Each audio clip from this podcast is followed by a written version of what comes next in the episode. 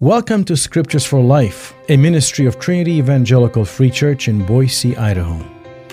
In a troubled world riddled with endless pursuits, we have a place of peace and rest in Jesus Christ. We invite you to join us in worshiping Him and following Him in a life transforming journey. Now, here's my friend Mark to introduce today's sermon. Good morning. Trinity Evangelical Free Church in Boise, Idaho welcomes you to part 8 in our continuing series, Marks of a Living Church. Today's message begins with a simple statement from 1 John chapter 4. If someone says, I love God, and hates his neighbor, he is a liar.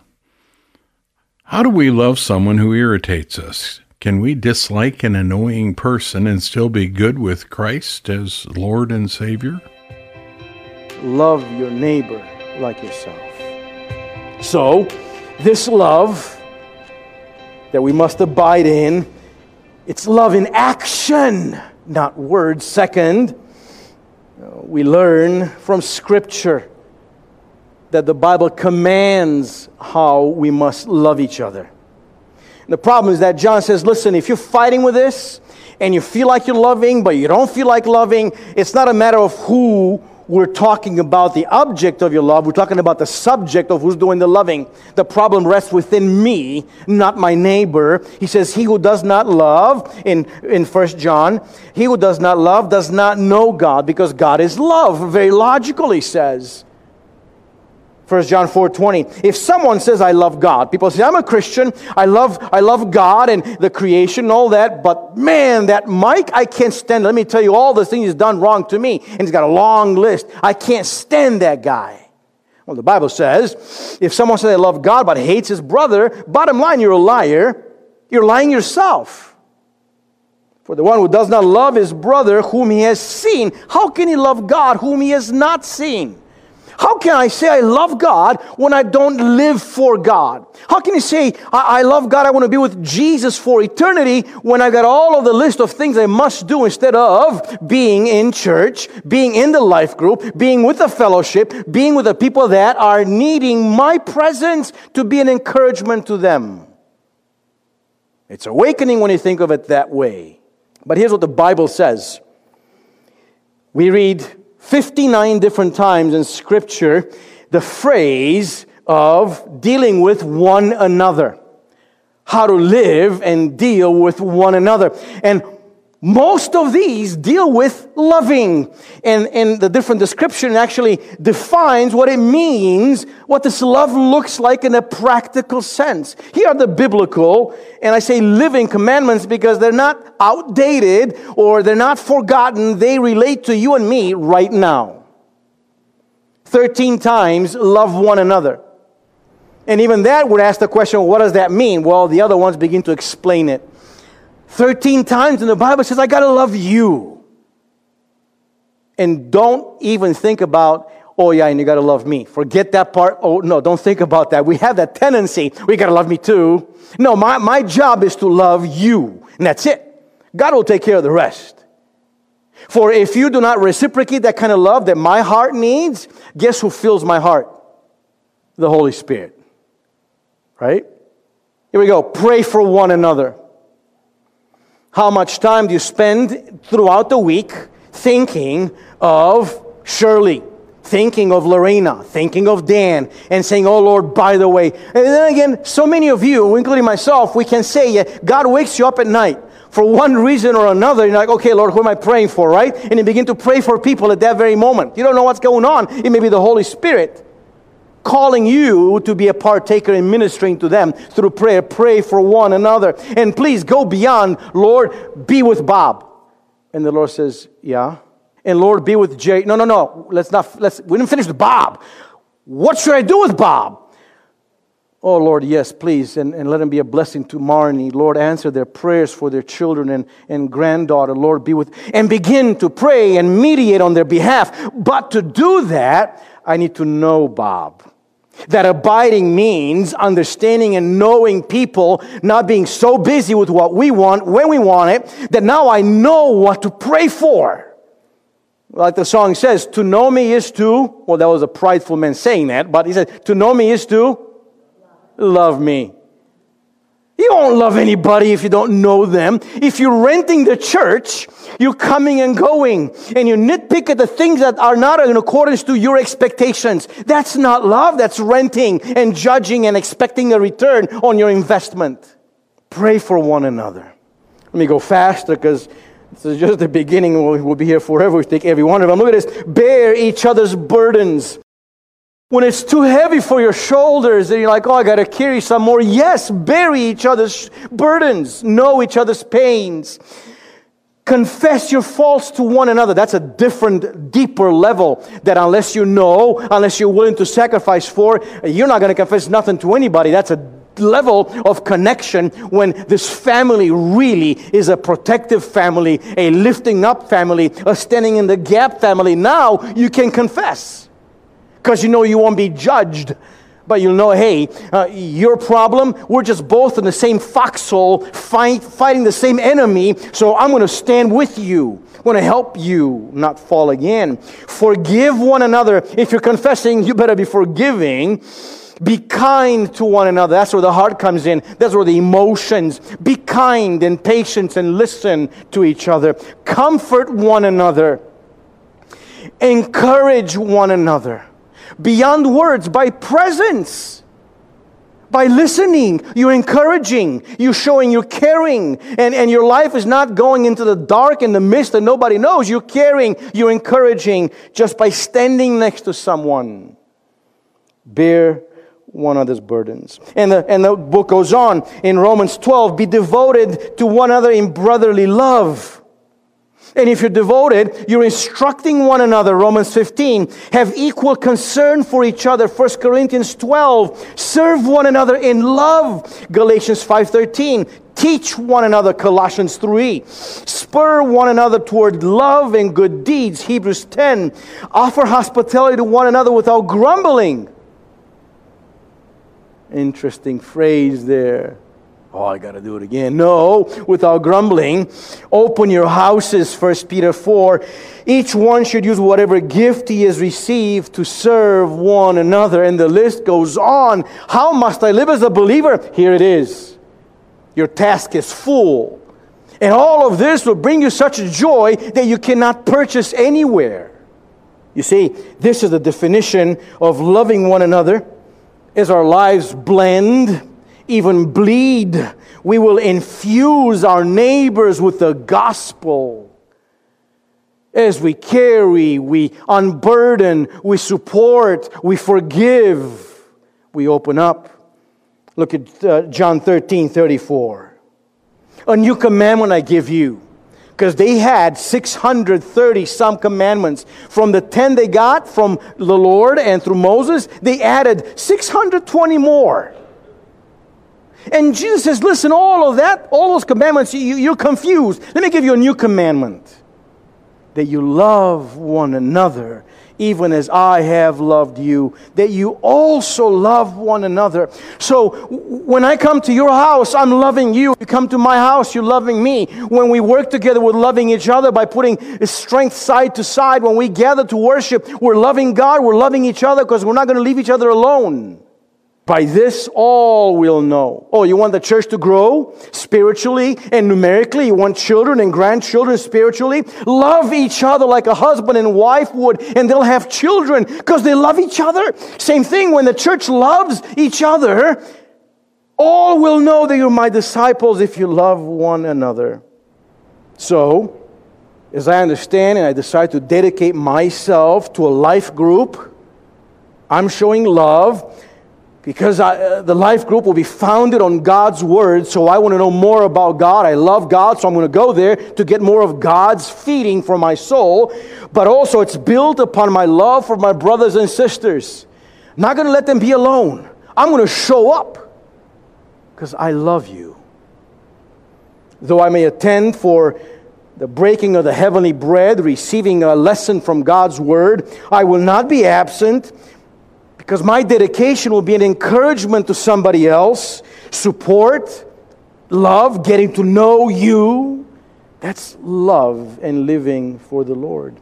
And lastly, what are some of the practical life blessings of being part of this first century church transformational church that gathers as one in many places as a life group. Look at the practical life blessings. Hebrews 10:25 is the commandment that trumps all of the other laws this land can ever will ever give and other countries do. Do not forsake our own assembling together. There are no lists, no caveats or exceptions on when we cannot meet. Not the weather, not the sickness, not the money, nothing. Do not forsake our own assemblings together as the habit of some. That's the reality.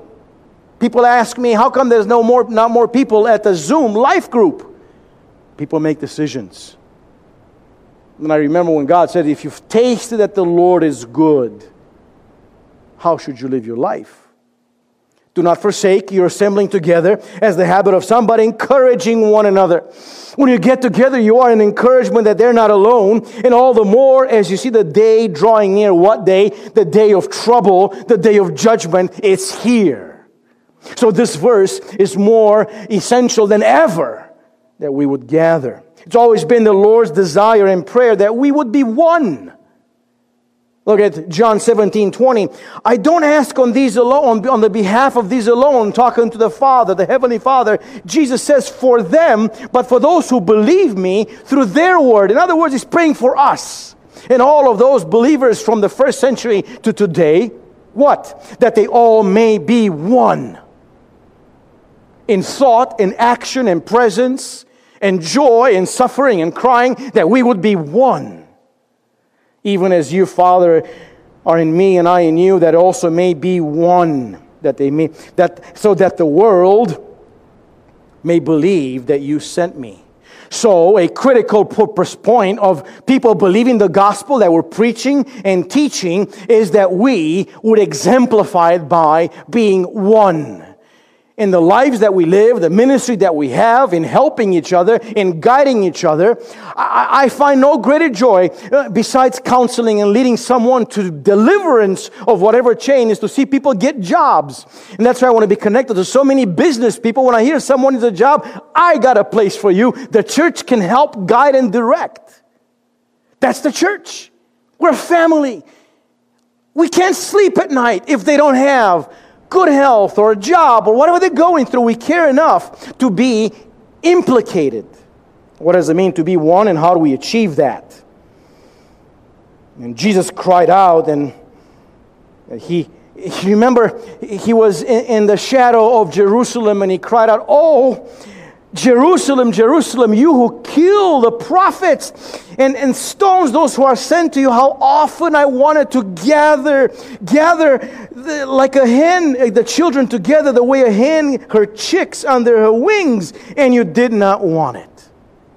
That desire of being together in the Lord and for the Lord.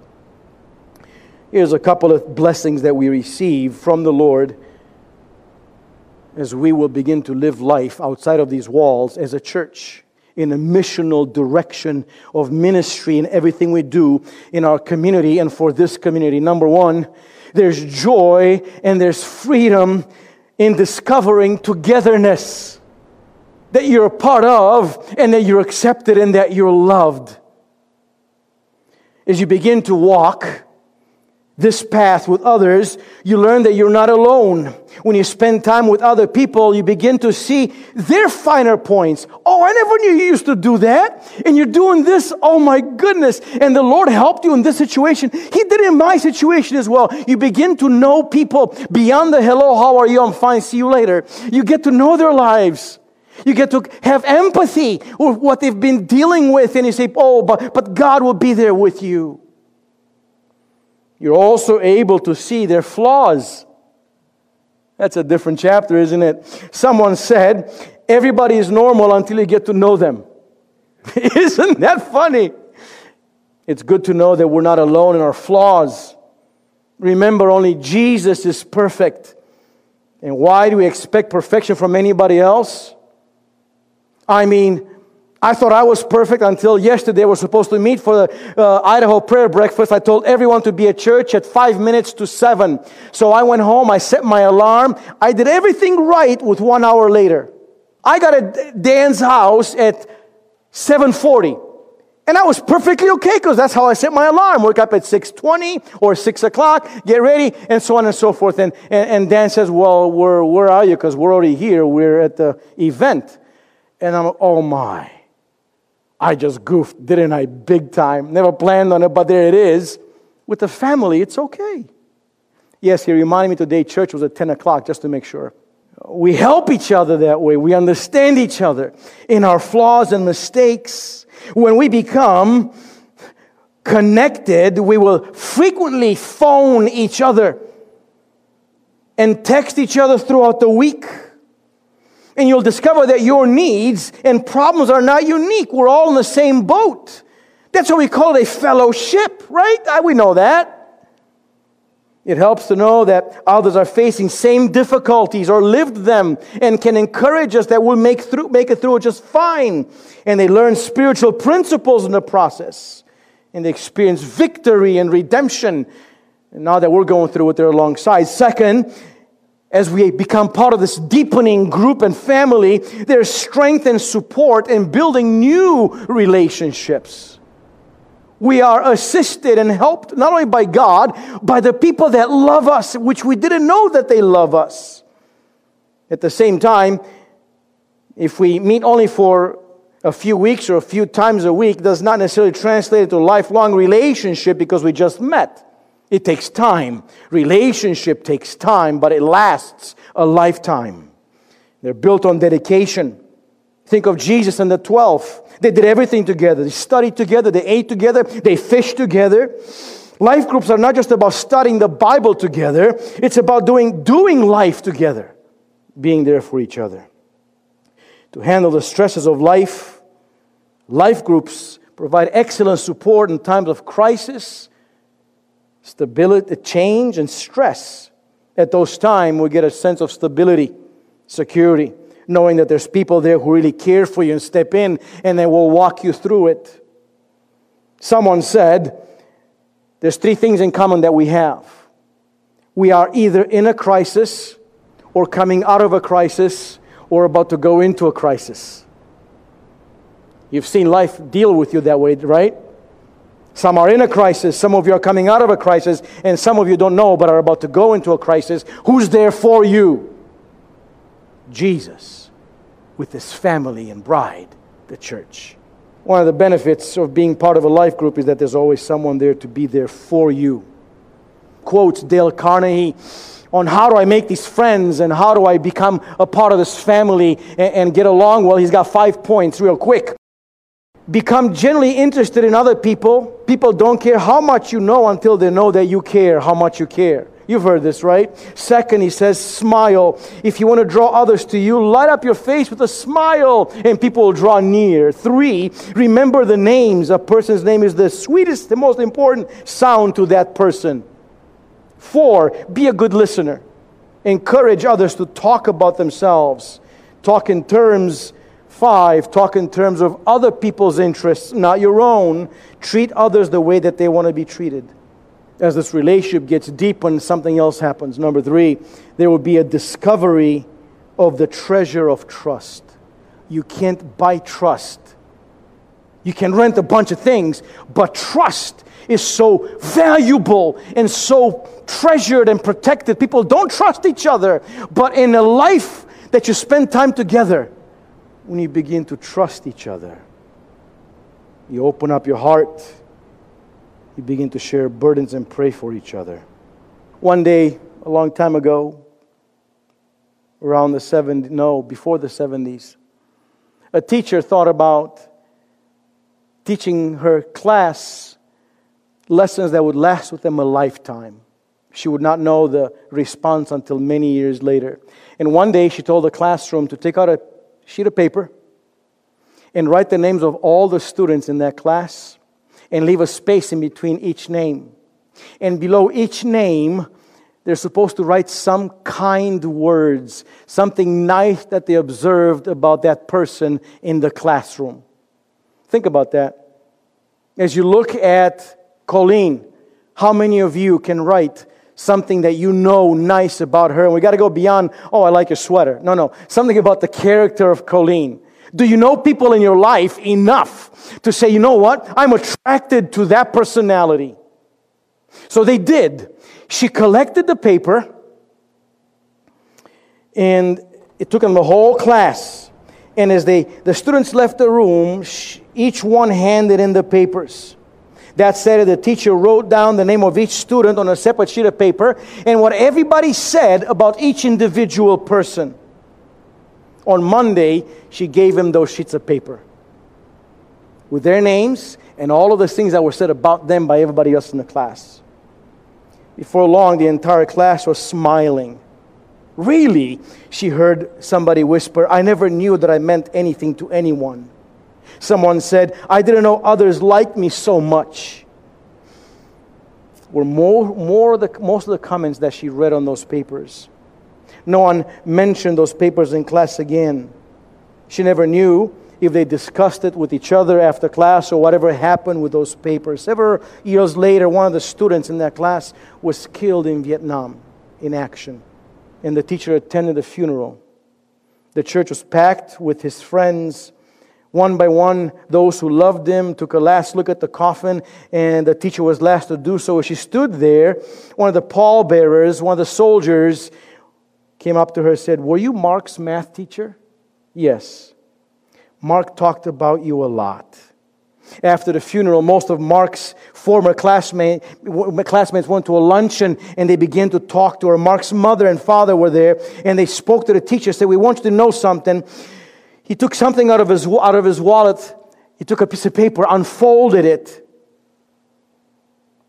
He removed these two pieces of warm as He told, told the teacher that this was so important to Mark. Thank you for doing that. You see, Mark treasured that paper that you had people write down.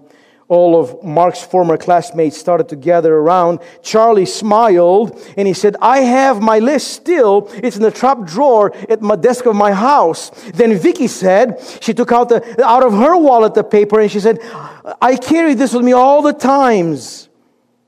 Vicky, and without batting an eyelash, she continued, I think we all saved your lists.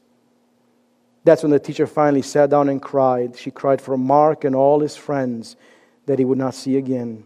Tell the ones you love, tell them now how much you appreciate them. A new commandment I give you that you love one another, even as I have loved you. By all this, all will know that you're my disciples if you love one another. Jesus loved them loved his own who are in the world until the end. As you go home today, think of the different people in this church family.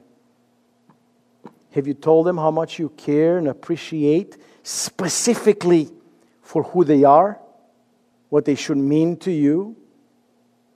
Wouldn't it be great if you wrote a note, you brought it next Sunday, and you gave it to people?